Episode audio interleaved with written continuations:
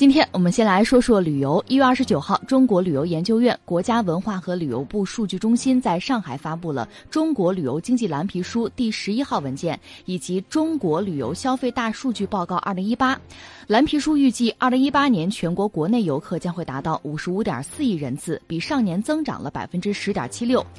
入出境游客二点九亿人次，同比增长百分之七点四，其余各项指标也都实现了年初制定的目标。中国旅游消费大数据报告二零一八显示，二零一八年国内居民出游力指数再创新高，达到了百分之十七点八，旅游消费大众化已经成为趋势。从区域布局来看，出游力指数仍呈现东南沿海地区较高、西北地区较低的局面，但是中西部地区出游力指数与东部地区的差距有所缩小。蓝皮书预测。综合国内外发展环境和旅游业的发展态势，二零一九年旅游经济运行预期是相对乐观的，旅游经济将会总体保持良好的运行状态。预计二零一九年国内旅游人数六十点六亿人次，国内旅游收入五点六万亿元，分别比上年增长百分之九点五和百分之十。这是在岁末年初的时候，相关部门给的一组数据，一个是对去年呢，等于说是收官。呃，复盘是个总结，同时对一九年呢，那显然也会有一个大约的一个估量、一个推演、一个预测。总的来说，这个市场呢，还是让人觉得很愉快，嗯，大家有兴趣，愿意消费。另外呢，从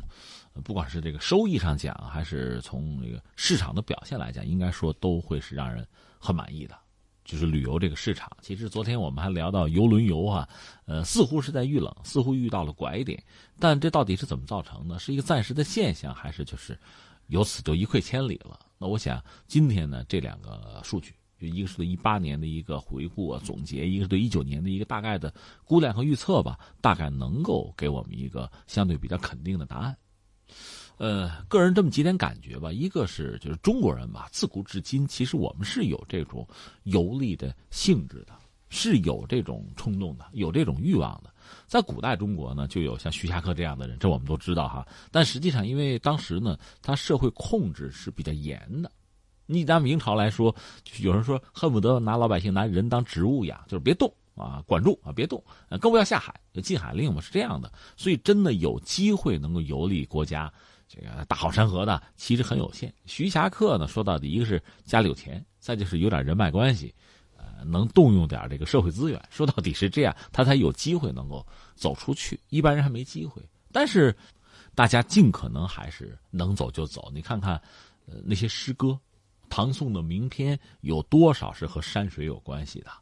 你说那是他当官有钱啊，失意之后不也写吗？对吧？是这样的，我们有这个传统。呃，而且我们也知道，所谓读万卷书不如行万里路，一贯如此吧。呃，在这样一个背景之下，今天你说，如果我们有机会、有钱，条件又相对比较比较顺畅、比较方便，交通很便捷，在这个时候出游，确实就成为我们特别重要的一个选项。那你看，我们对美好生活的向往，这里面包括了通过旅游来满足，我觉得这是很重要的一个一个因素、一个成分吧。那说到底呢，我就觉得，如果说旅游，一个是我们参照我们自己，就是中国人传统；一个也可以参照一些，就是国外一些经济体吧，包括一些呃快速成长中的这个新兴国家也好，或者说发达经济体也好，你看看他们这个民众出游的特点，一波一波的这个特点。最早呢，应该说先是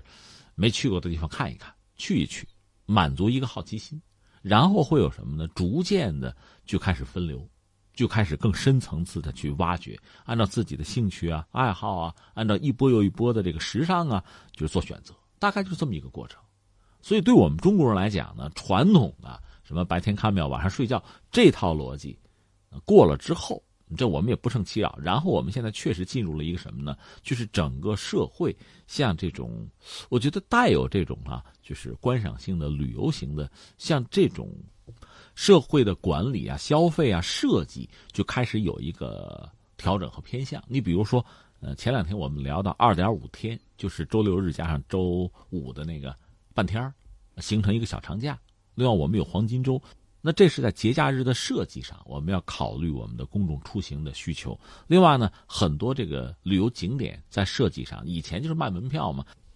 现在开始有这样那样的设计了，考虑不同公众的需求，有这种深度的挖掘，开始搞这些东西。我想这个逐渐的会让我们的公众呢，因为中国流量就很大，大家需求也不一样，但总的来说，逐渐的每个人找到自己适宜的休闲的旅行的方式，找到自己适宜的那个城市啊景点儿去满足自己的要求，这逐渐会形成一个很理想的一个状况。而且我想呢，就是，呃，随着我们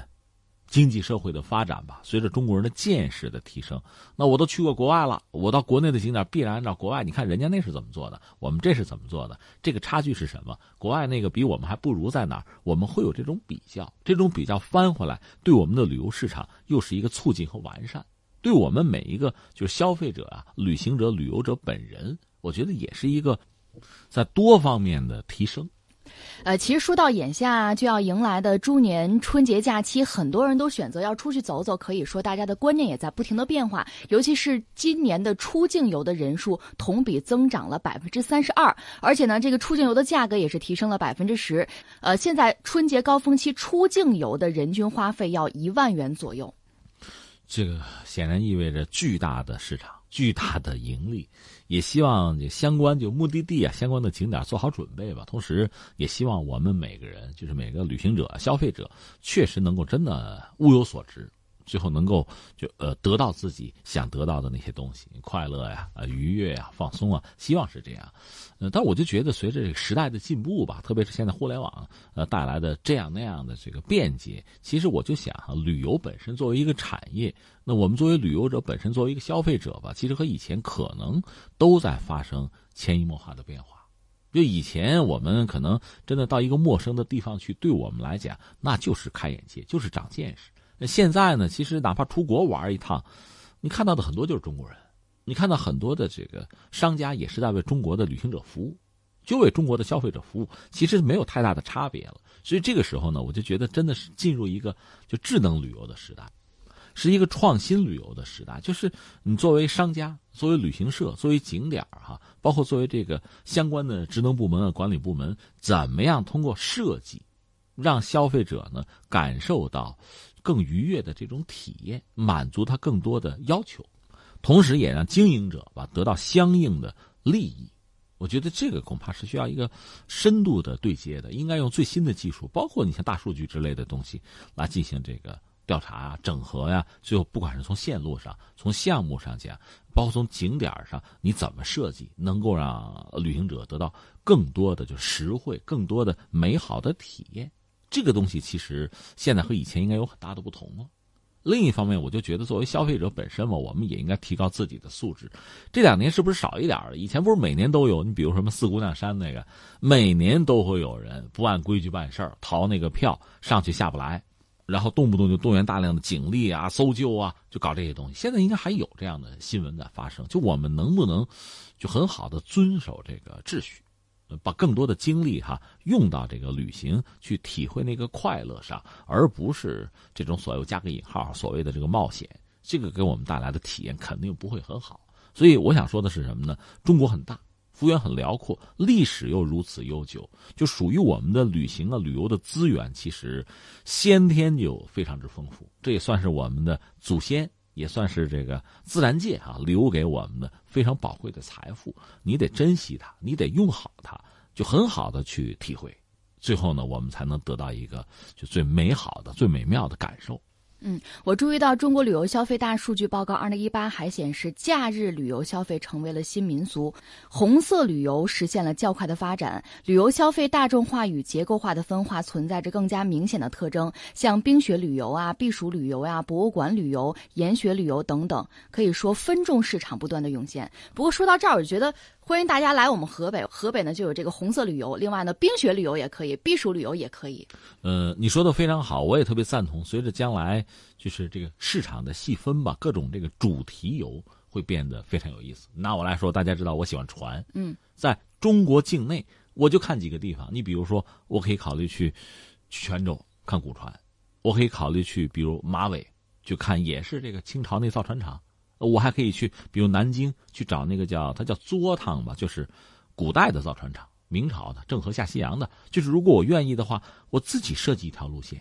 嗯，比如我喜欢航空，我可以怎么做？或者说，我就喜欢古代那些大思想家、那些先贤。我记得以前跟大家聊过一本书，一个美国人写的，叫《寻人不遇》。他是背着酒，就是穷游啊，跑到中国哪儿呢？就是找那些中国古代的诗人，找他们的，要不找他们的坟，要不找他们的故乡。到那儿呢，如果有这乡里乡亲的，还喝一杯。哎，这不就是一种挺有意思的线路吗？我自己设计好不好啊？对吧？实际上，现在给旅行社提供了，我觉得前所未有的一个大空间，就看你的智商够不够，就你怎么设计线路，你怎么满足不同的人不同的需求。你刚才讲红色旅游，在国内，我们可以到西柏坡，我们可以去井冈山。你要愿意的话，要不要去下巴黎，那个拉雪斯公墓，看一看巴黎公社起义的那个旧址，或者你看不看，呃，德国马克思的那个故居？啊，你要愿意的话，一七八九年是法国大革命，算算今年多少年了？愿不愿看看黄背心儿？其实你要想想，这种设计，呃，这种路径是非常多的。